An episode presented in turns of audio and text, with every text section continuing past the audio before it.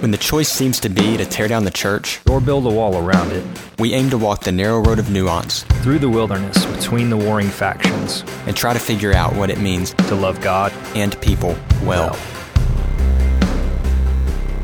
I remember a movie came out called To Save a Life, and it was the first Christian movie I remember seeing where there was like there was cussing, there was a little bit more real stuff in it, and I remember having a a huge impact, and, and churches even being willing to show it, even though some of those things were in there, because of the message that it carried. Um, I think of yeah. Ragamuffin. Ragamuffin's a yeah, pretty real yeah. movie. I'm not sure how many churches would just play that. You know, partially because it portrays a hero of some people's as a little more real than they may want to realize. You know, I personally like Rich Mullins and I like it for that reason, but that movie has had a big impact on me when I watched it because it's a little more real, you know, than than a lot of what you see in the Christian movie scene.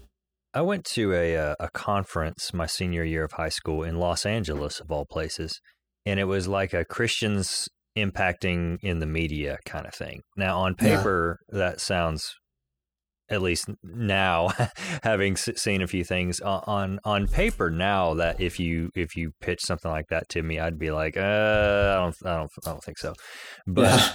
Um basically it was a whole bunch of of Hollywood people or people who lived and worked there and it wasn't like uh, there were there was no Christian movie industry at the time really and this is like 2004 I guess it would have been and there and, still isn't in 21. Well, I mean, no, I mean, this critical, is, I mean. we're, we're post fireproof, you know, yeah. like, or post war room or what have you uh-huh. now.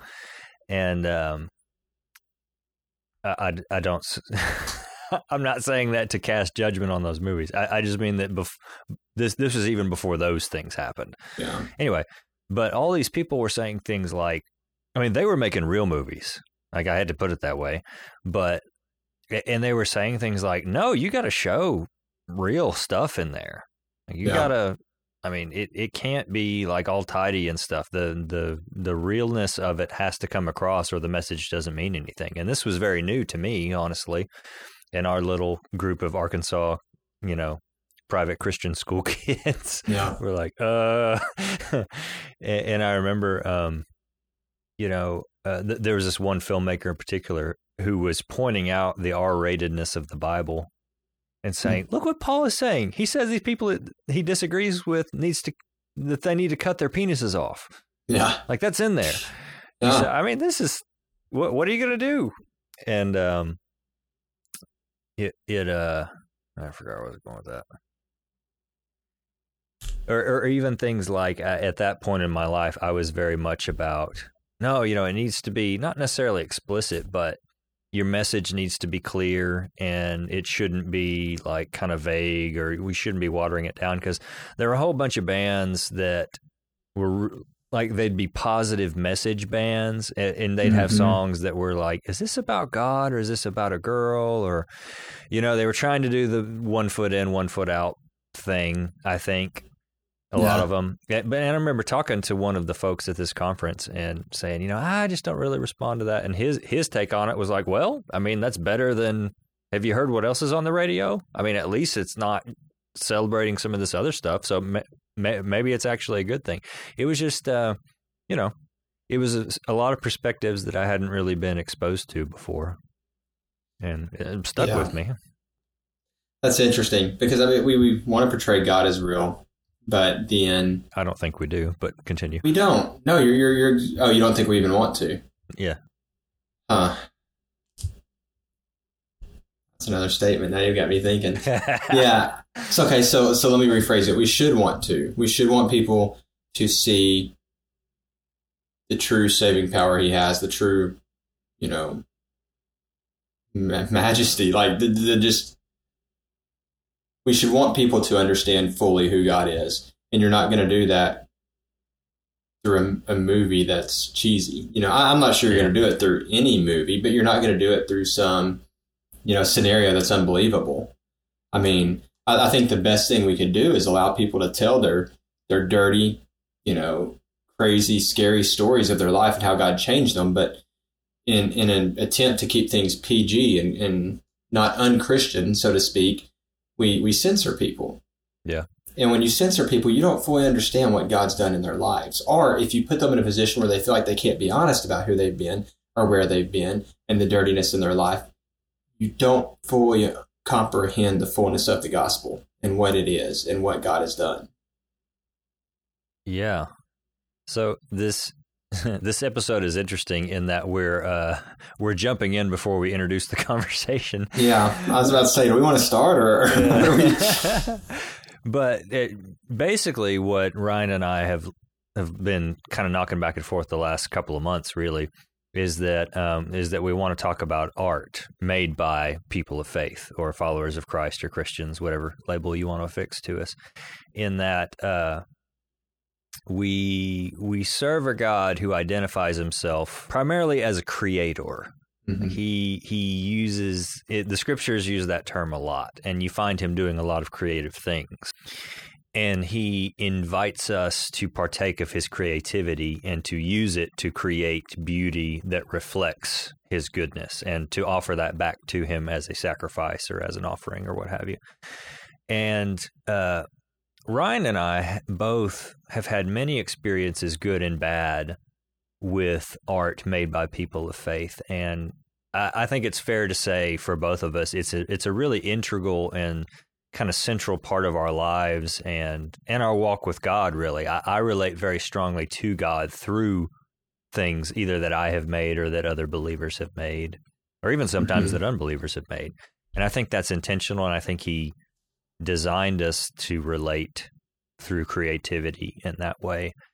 Um, but man, a lot could be said, good and bad, about those things. And so we we wanted we want to spend some time, kind of in this episode, talking about generally some of the things we'd like to explore and what they mean to us. But we're going to talk to a whole lot of different people about these kinds of things. We we've got some folks that we've uh, that we've already reached out to, and then some others that we're going to, and to try to bring them into the conversation. People who who make art that we have that we respect or has meant something to us, and um, hopefully to enrich the conversation that way. Do you have anything else to add by way of intro there? No, that's that's great. I mean, I and I think you kind of called it out. You know, we we have a big background, both of us in in music, just through bands we played in and, and things we've done and writing, and so a lot of people there we want to talk about or talk to, but even just exploring things, um, all sorts of media and all sorts of ways we can create and what that means, what, what kind of messages we're portraying. And I mean, whether that's right or wrong or, or detrimental or helpful to what we're supposed to be here doing. Well, I guess let's start at the beginning because there are a couple of things I think that are relevant to to thinking about this conversation. The first is that uh, the first couple of pages of the Bible, God makes stuff. And this isn't uh, creation ex nihilo. I'm sure I pronounced that nihilo. I don't speak whatever language that is. in that you don't find God creating something out of nothing. The description in Genesis 1 and 2 is him ordering stuff. So he separates the day from the night. He separates the land from the sea. He he gives times and appointed places to the things in the heavens and to the day and the night, all this stuff. So you see him bringing order into into the void, basically. And he continues to do this when he brings Israel out of Egypt, when he sets them apart from the nations around them with the law, on and on and on. He continues his mode of creation kind of all throughout the story of well, his own story, but also the story of his people, that he's constantly kind of bringing order out of the chaos of the world and using his people to do it. So, uh, on the, the, the first, uh, the first command, or the first couple commands in Genesis are be fruitful and multiply and tend the earth and subdue it, basically. And it, it's gardening work. I, th- I think that's significant that, that the first, again, this is before sin happened, before the fall, before anything was bad. God creates and then he invites humans to share in his creation. He let Adam name the animals. Mm-hmm. Um, and then he said, Hey, this is all this great stuff I've made. This is yours. It's your job to take care of it. I don't know if you've ever done any gardening, but gardening is a creative endeavor because you're looking at, like, well, in my yard currently, there's weeds in the flower beds and like there's rocks that need to be placed around the edges and cleaning up that needs to happen and mulch that needs to be put down. Oh yeah. These are this is all creative work because you have to look at it with eyes that can see what it could be and then plan out how you're going to accomplish that kind of thing. And um, moving on, I, I think it's significant that the story of God starts that way. First, with Him demonstrating, uh, I'm going to create beauty that I didn't have to cause to be, and then I'm going to invite you to enjoy it and reflect it and participate in it.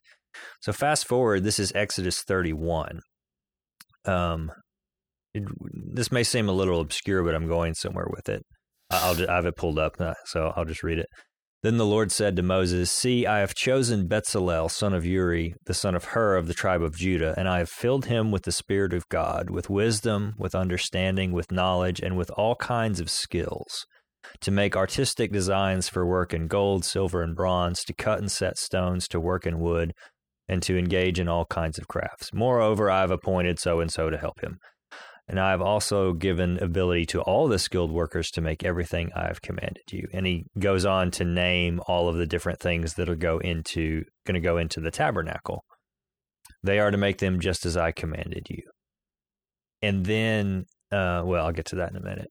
So, as far as I know, somebody correct me if I'm if I've got this wrong. This is the first mention in Scripture of God filling somebody with His Spirit. Like there, there are times when He talks about the Spirit being with somebody, or maybe on, you know, on somebody, but not. He. This is the first time He uses that language.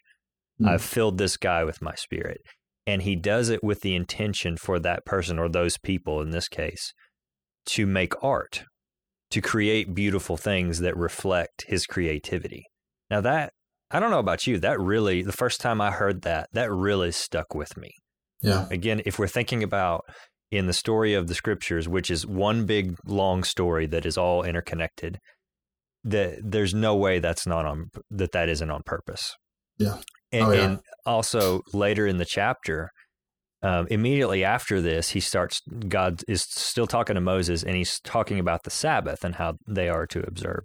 And he kind of caps off his, his talking about the Sabbath by saying, um, "It will be a sign between me and the Israelites forever. For in six days the Lord made the heavens and on, and the earth, and on the seventh day He rested and was refreshed."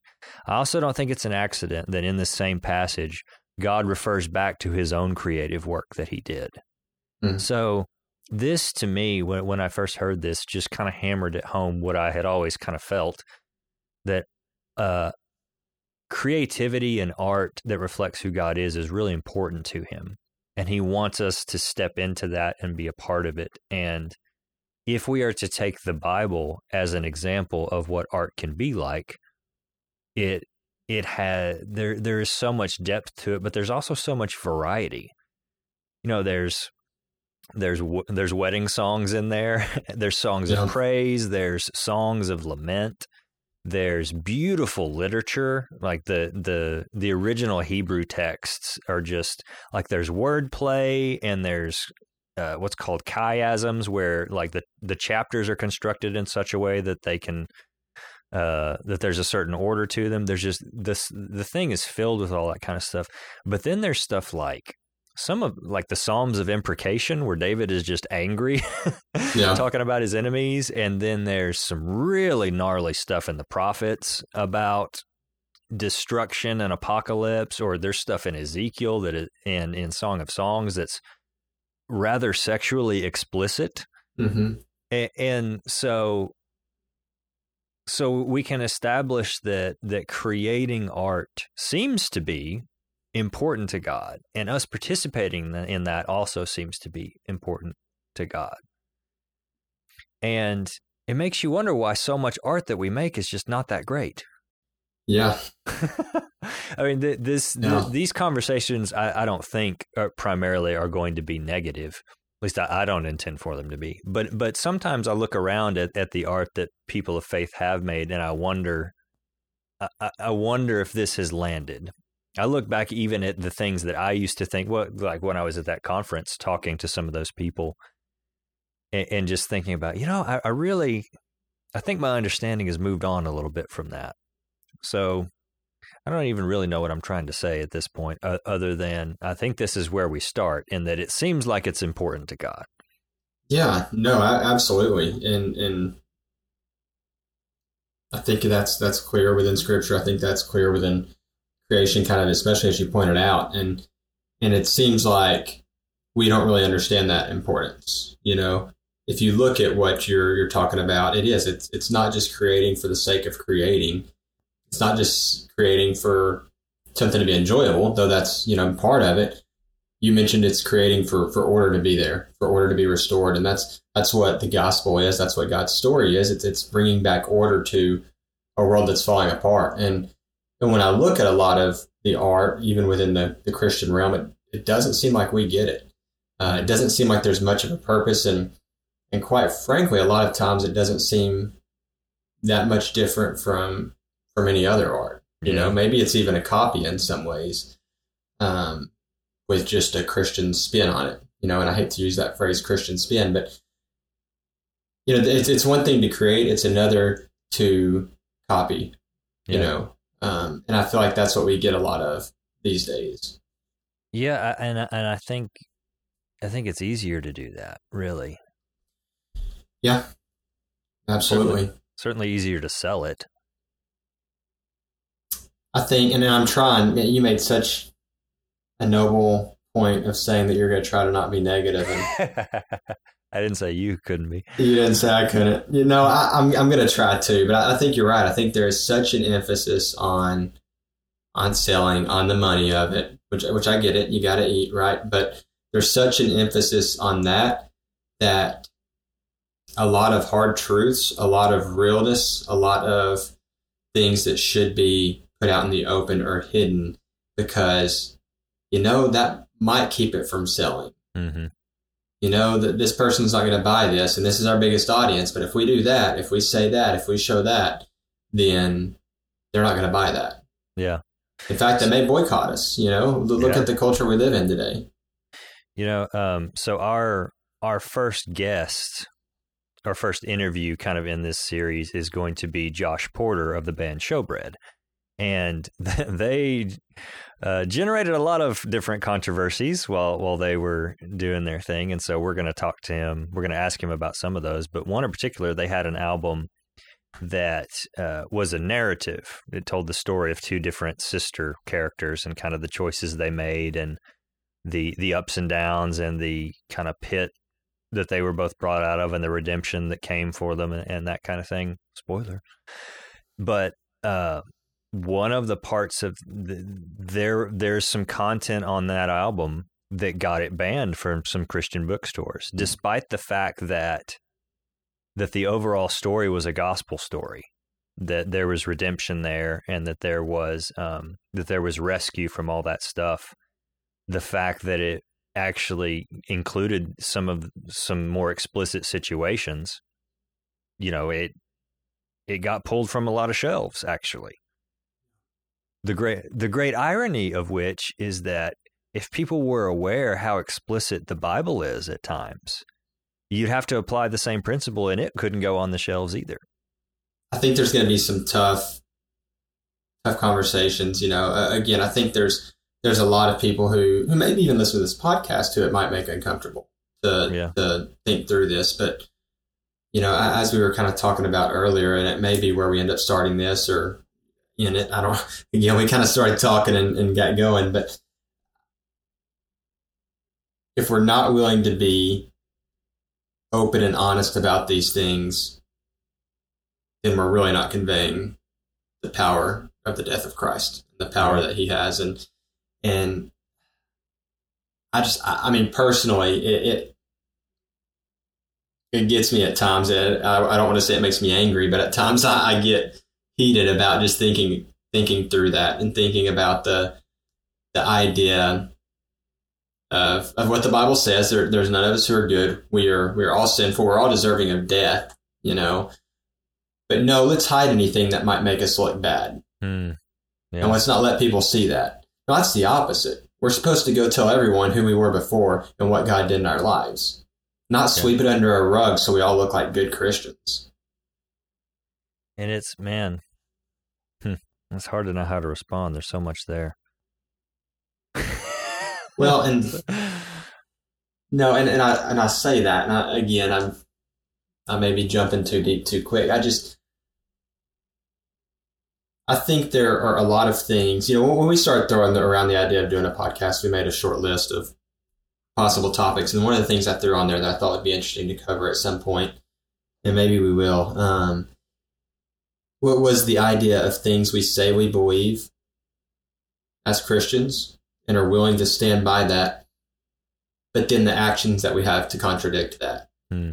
And and part of that list was you know things like legalism, uh, things like you know what what Christ's death covers, and and not being able to lose that. But then our actions at times in regards to things may contradict that, and and when it comes to salvation, I think we're all willing to say that there's nothing we can do there's none of us who are good, that we are we are helpless without Christ.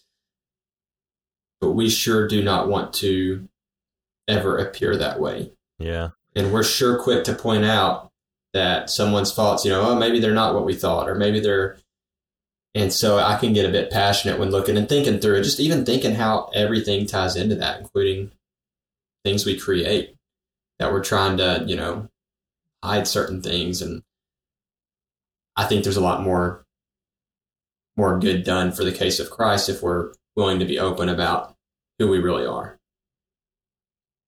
Yeah, because um, I think it's easy. Not, I think I know because I've done it. It's easy to settle into a rhythm in which you think of yourself as somebody who doesn't need grace. Grace is for those other filthy people over there. I, I think that that's especially um, well, we don't need any help really, but but especially in kind of a church context or a a Christian context, that if if we're honest, a lot of the times is built around our comfort, mm-hmm. and that that the, the kinds of songs, the kinds of movies, the kinds of art, the kinds of sermons, sometimes even that that rise to the top are the ones that make us feel good or feel just and just bad enough to feel good if that makes sense. Yeah. Yeah. And i think it's easy to admit on paper oh yeah you know i'm I'm a sinner i need grace but it's different to feel it it's different to look around your life and see the holes that god is plugging mm-hmm. or by contrast to see the doors that you've locked and you're not going to let him in and that's uh that's really uncomfortable and really painful honestly and why would i want art that reminds me of those things yeah. why would i want to watch a movie that i can see myself in and be like ooh that dude's having a hard time or why would i want to do a listen to a song that deeply convicts me of sin i need to repent of or patterns of behavior or a mindset that i need to leave behind and let god change that doesn't mm-hmm. sound like fun does it no, not at all. And, and I think that's dangerous because, I mean, think about the people creating that and being honest. And then the people who they associate with closely and who, who are taking in the art, shutting them down and, and, and canceling them, so to speak, because I don't like how you said this. Mm-hmm. You know, and I know you and I have discussed a, a number of people we've looked up to musically and, um, you know, creatively who, who have abandoned the faith, so to speak, because they don't feel like they can be real and associate with that at the same time. Yes. So we've we've both written songs over the years. And I don't know about you, but there have been times when I've written something that uh, that m- either that moved me or I thought really captured what I was trying to say, but also simultaneously had the thought like you could never play this in church. And I don't mm-hmm. just mean because of the style of music, but but thinking things like would would this make any sense to people in that context? Would could this be useful in a gathering of the people of God? And then concluding that not, not as not as we do it probably. Yeah. And then what do Yeah. you do with that? And then you, you find yourself like, well, I guess I'll go play it in a, in a bar because people will be open to it there, Yeah. which Yeah, is what we ended up doing. willing to associate. Yeah, no, absolutely. I think that's completely true. I mean, that's the thing. You have something to say, and if you feel like you can't say it to one group of people, you, the the options are just to to not vocally say it, but keep those thoughts there brewing in your head and making you go crazy, or to find someone who will listen. You know, and take that. And I, I mentioned to you, there's a band that. Well, actually, you and I were both at that show there's a band that I had never heard of before, but they opened for a group we went and saw, and and, and uh, their their songs obviously hinted at you know that them having a belief that was now not a belief of theirs, and we're we're talking about the church shutting them out and and only caring about you know them turning into this one thing when when there's something else and. And, and there's a point where you know people aren't just going to sit around and feel that way, and and you know try trying they're not going to change the art they've been been burdened to make Mm, they're they're going to go find somewhere they can make it that's interesting. and, Yeah. and if you can't be real in the church then you're not going to you're, you're going to find somewhere you can or you're just going to be fake We've talked about uh, deconstruction and entrenchment and disengagement quite a bit. We had those three episodes, and I think, I think another reason that people deconstruct is what you just said: is they don't feel like they can be themselves, and so they look for a system of belief that allows them to be. The danger, of course, is that you recreate God in your own image and you don't realize it, or one of the dangers. Um, but I think I think a lot of the people who end up in that spot or who go down that path, however you want to put it, are because they're searching for a way to be authentic and to connect their faith to something that they feel like is alive without compromising themselves uh, entirely. You know, oh um, yeah when you and I were younger, we're in our mid 30s now. And when I was 16, 17, 18, 19, even on into my 20s, there were a whole lot of local bands comprised of people of faith. And there were a lot of opportunities and outlets and venues and events for those bands to play. That is not at all the case anymore. um, And what there is is there you, is you can be in a worship band, mhm. and e- even that phrase we're going to have to beat up on at some point. But anyway, we'll return to that in a different episode. But but I, I realized, well, the only thing that you're handed if you are a I say the only thing. By and large, the only thing that you're handed if you are a younger person of faith who wants to create music, for example, is that you're going to be playing worship songs in church. Mhm. And that that's pretty much it. Yeah. There I mean, it, it, you you'll find occasionally people who will start to write songs and they'll go a different direction with it, but either you're going to find them playing in coffee shops and bars or or what? Like I, I don't even know what a, a young person who wants to create art for God, who doesn't feel called to lead the church in praise of God, which is also a totally, which is a noble calling and Absolutely. is, is necessary and, and and a good thing. But I feel like that we have elevated that to well this is what this is what you do. You don't do anything else. If you want to Yeah. if you want to praise god this is the way you have to do it.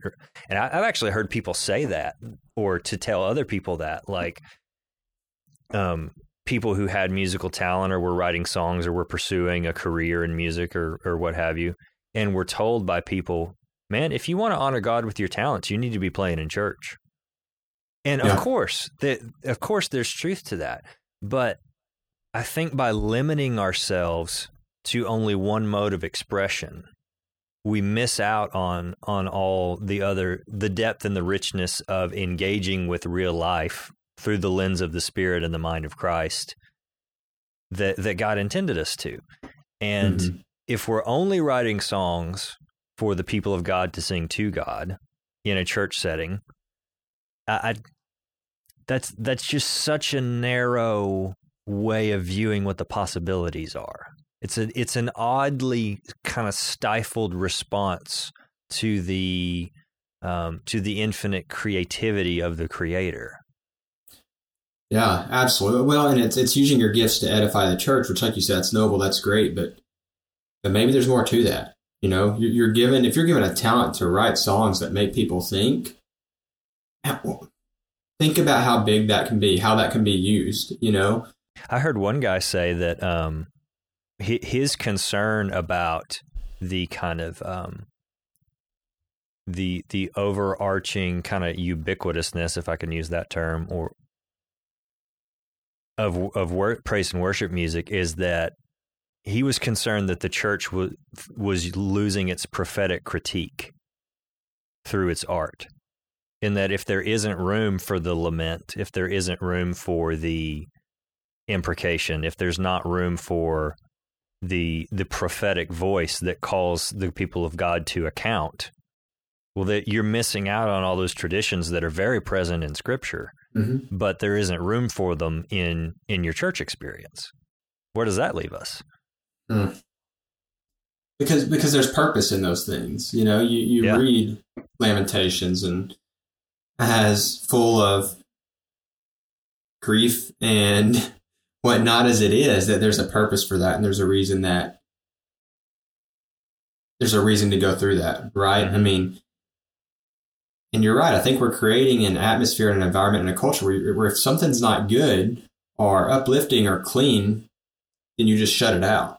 Yeah. Now that's not dealing with it. Um, you mentioned belonging earlier, and, and, I think we've mentioned probably in in kind of the, our other set of podcasts that the Bible was created to be taken in within community, yeah. and you know, large parts of it. And I think you know, thinking through that, you've got people wanting to belong, trying to create art and share with a community. But if they never find that, if they never can have a community with which they can be real, they can, can study the word, even be honest about things maybe they're wrong about, um, so that something can come of that. If they don't have that, then you're just kind of out there with nothing, mm-hmm. you know.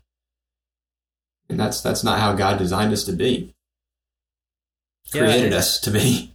And I don't know if your experience reflects this, but um, you find that your perspective often is very unwelcome. Yeah, I, I get that at times. well, and just uh, you know, and and when I was younger, of course, of course, I can look back and see this now. I was pushing for the sake of pushing a lot of the time, but you know, call it youthful indiscretion or just, I mean, I was I was a young man, as many of us have been, and you know, there's that kind of ruddish quality of like you want to you want to challenge things just for the sake of challenging them. That of mm-hmm. course that was there. I can own that. But also, I think there was an honest desire to figure out. So, what God, what does God want from us as kind of, if I can borrow a term from C.S. Lewis, as sub creators, mm-hmm. as creations of His that He wants to create things to reflect what He is like. Um, and what do you do when the community that you're that you're a part of that is supposed to empower and equip and encourage while also being edified and built up by what you create is not interested in creating a spa- in in giving you the space to do it. You mean you haven't figured this out? No, no, I have not. well, I mean, I think I think we we think of the word explicit and think just immediately negative, and and hmm. explicit can mean putting things in such a clear way that they cannot be confused. Yeah. Hmm, that's good. Um, and so I think sometimes that means taking a little more of a drastic measure. Mm-hmm. You know, I, I, heard a story about a pastor, um, I believe in Arkansas, who was at a church and and was basically just talking about um, talking about the lost and talking about what was going on, and and and, and I think he was probably pretty obviously annoyed that there there wasn't really a sense of urgency for those who, who were lost, and and basically just flat out said, you know what, there there are people in this room going to hell, and you don't give a about them, mm-hmm. you know. And, and he said, in fact, most of you are more concerned about the fact that I use that word than you are about the people going to hell. Mm-hmm. I've heard that story as well and he and I think it was in Arkansas. Maybe I'm wrong. Um, And it may And- be apocryphal for that matter, but it illustrates the point. Yeah, I mean, and the, and the point being, we get so caught up on things that really, really don't matter, and we lose sight of what's important. And sometimes it takes a, a snap for us to really, really pull ourselves around. You know, I, I think even more recently, uh, are you familiar with King's Kaleidoscope? Yeah.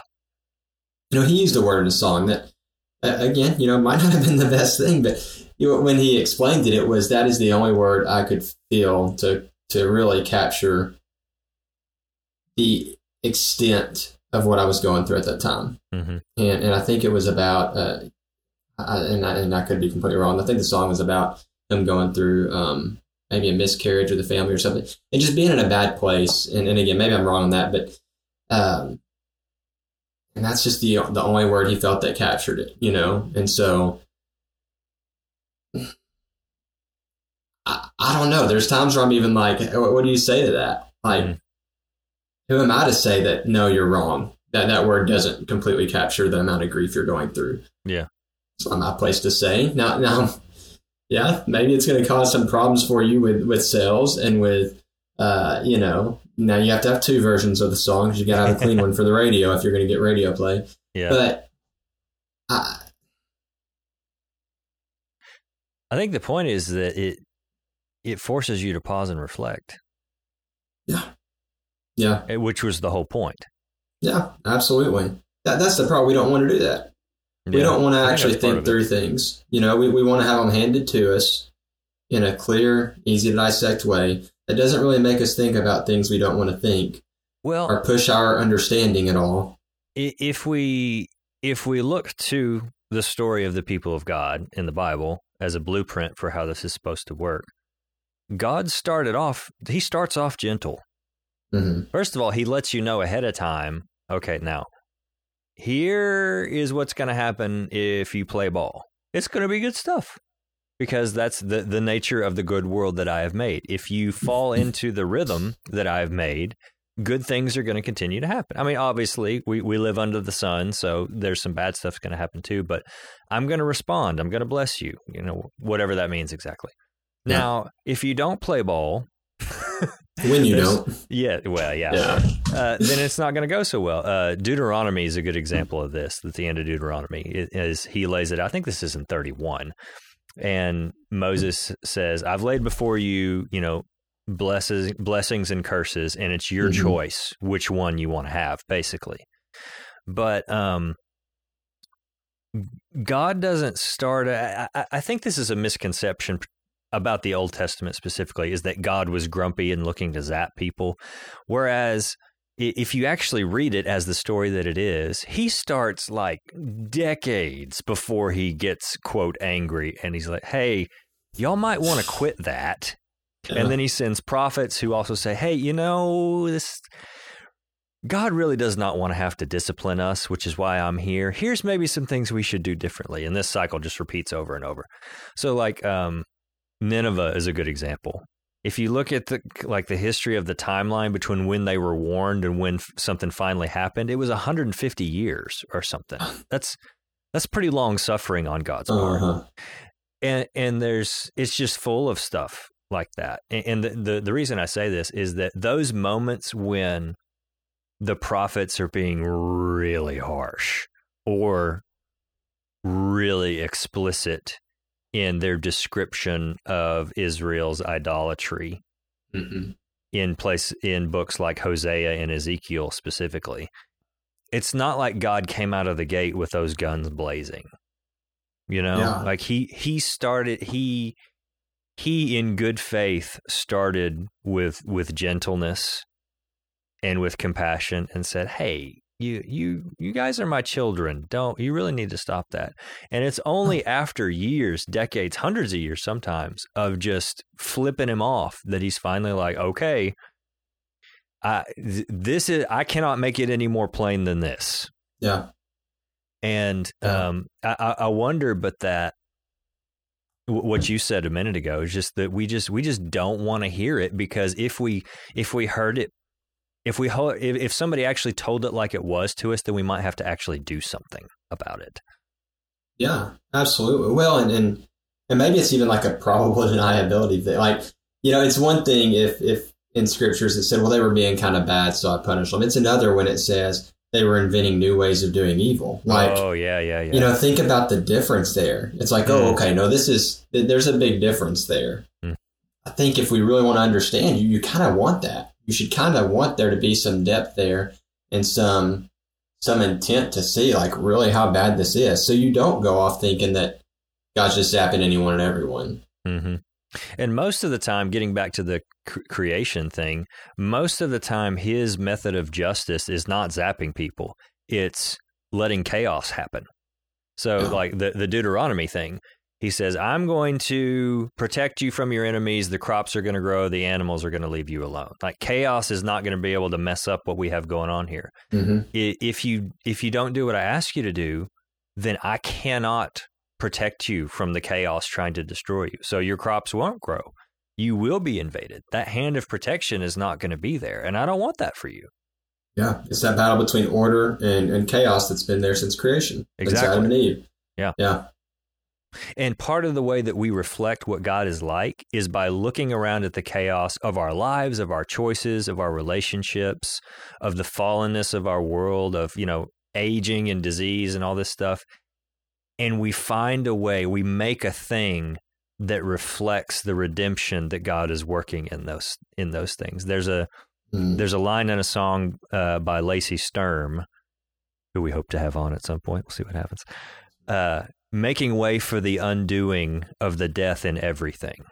And I thought that was a great description of what the gospel is. It isn't just uh, you don't have to go to the bad place when you die, but that all creation is, uh, I think, as Paul says, is groaning to be redeemed and that when Christ came, he he not just gave us like personal victory over our sin, but he he opened the door for all that has been made wrong to be made right and and put back into right relationship with God again.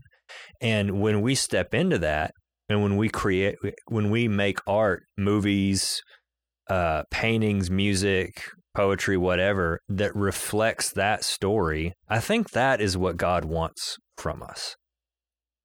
Absolutely. I agree.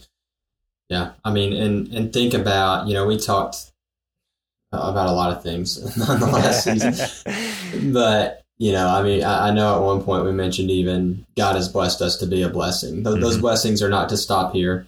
He's blessed us with things that we can go out and bless others with that all reflect who he is, you know. Um, and, and you bring up that line and in her, th- there's a term called re- redeeming analogies, and, and that's exactly what it is. It's you can take something in any culture, in any person's life, and use that and, and what you know about the Bible to point back to God, you know, because chaos isn't the end of the story. Right. You know, there is order. We have the hope that it doesn't end in chaos, but that God does bring order to what He has created. hmm The the the scripture that says the heavens declare the glory of God and the skies show His handiwork, and there's no nation where that that voice is not heard. Um, I, I remember listening to an interview. This was on the Catacomb podcast, actually. There's a gentleman um, named Charles, and he's he's Native American, and he, he's a believer. And he he shared what I, I thought was a lot of great perspective on what could have happened when European colonists came over here and encountered the, the native peoples. And he was saying, you know, had they been looking for those opportunities to take things that our ancestors believed and connect them to the gospel, like Paul did when he visited Mhm. Athens, I see you're very religious. The here's the thing that you've been worshiping, and here and here's the God that He is like. And he said, if they had been willing to do that, the the story would have been very different. But instead, it was you know they we just got bulldozed over basically, Yeah. and and that really stuck with me because here's a guy who really has a lot of legitimate reasons to be angry, but but that he he in his wisdom that God gave him saw this is how this could have been and still could be because there's still the opportunity to treat people that way and to look for those opportunities of overlap or those oppor- those those redemptive analogies. I think was the mm-hmm. phrase that you used. And to cap off the episode, Charles said a prayer in in his native language. Hmm. And it really impacted me because here, here's in, in at the end of Revelation, it talks about the the kings of the nations bringing their glory and their splendor into the New Jerusalem to offer up as a sacrifice to God. And that everything that is beautiful about different nations and cultures and peoples and races, you know, think about Native American beadwork or, um, you know, the the Parthenon in ancient Greece or the architecture in Venice, you know, the the canals and stuff, or you know, like really good Chinese food. you know, all, all, the things that we enjoy uh, are going to be a part of new creation because God created gave, gave us the capacity to create beauty in all these different ways, and for Charles to to share something that was unique to his culture with the other guys in the room who who were you know who were white descendants of white Europeans but were brothers in Christ. I just thought man this is art. Mm. and and how how humbling that he would see fit to honor us with this in this moment. And that that really stuck with me. And I think that ties in with this too that we have to be generous with our stories and with our pain I think. You know I, I've been doing a lot of self reflection lately about things in my life that need not improvement, but pa- patterns of behavior I've been stuck in and ways I've been holding back from um, from loving people well and from let from allowing myself to be loved well also. And that if we if we if we can step into situations and lead with our empathy and our own pain, then and, and art is a way that we do that art is a way for us to be vulnerable about the broken places that we've let Christ into and redeem them. And, you know, listening to Charles talk about the story of his people, which is a tragedy, yes, but then he he saw the threads of what God could do there if he was willing to step into it. And I thought, man, this is a great what a great example to set for the rest of us that he didn't have to do, but he followed God's leading. And that I don't know, that that really stuck with me. Yeah. No, absolutely. And it's just that embracing and not ignoring. I mean, God's story is full of, grief, is full of turmoil, is full of things that we don't get. And I say God's story, but but just you know everything that, that He has created, and and that, that should be something we're more willing to share. You know, there's a lot more God can use it for than just sitting in our head. It's it's that thing of uh, you know it can really move you in a way that you know a sermon doesn't i guess. Not not i mean sermons can be art too but for me like a, a song is a lens yeah. if you like. It helps it helps get past some of those roadblocks that you have in your mind and your heart and, and lets you feel things honestly with, with god and it it helps you to see and to process and make sense of things in a way that you wouldn't otherwise. You know, the past I think the past year for a lot of people has been really challenging in mm-hmm. a lot of mm-hmm. ways and there's been a lot of opportunity for self-reflection and um I have found particularly that there have been a few songs that have really helped me when I couldn't make sense of of things and that have helped me to connect to God when I was having trouble connecting to anything and anyone, really. And I'm so grateful for that. I'm so grateful that the people who wrote those songs and recorded them were open to um, to making something that maybe didn't fit what was on top 40 Christian radio or right. they weren't thinking about whether or not this could be sung in a church service. They were making what I hope was the honest expression of their heart before God. And because they did that, I, I, now have a window into the way that God works that I wouldn't have had otherwise. And I'm I'm so grateful that there are so many people out there that have been willing to do that and that I that I get to benefit from it. Absolutely. Yeah. Yeah. Me too. And and it's it's sad, you know, that you mentioned the top forty radio, you're not gonna hear certain certain things there. Probably not. Um, yeah. You know, and and right, wrong, whatever reason. That's you know, I don't know that we want to get up into that on this one, but but I think um, when you remove the desire for money from something, from your art, from what you're creating, it's uh it's a little different. You know, uh, the result is, is a lot. Not to say that it may not can be used in that way, but when you're allowing yourself to express truly what you're feeling and not what you know will make you a quick buck, I mean, it's it's a little bit can be a little bit different. Yeah, and I, am sure that we will get into that with some of our guests because kind, mm-hmm. kind of what we want to do is we want to get a lot of different perspectives of from people of faith who who make things, whether it's music or or film or w- whatever it is that they do exactly. And, and yeah, especially, and, go ahead. No, I was just saying maybe even people that that have left the faith. You know, I think that would be interesting to see. Yeah. What role Art even had maybe to play in that, or mm-hmm.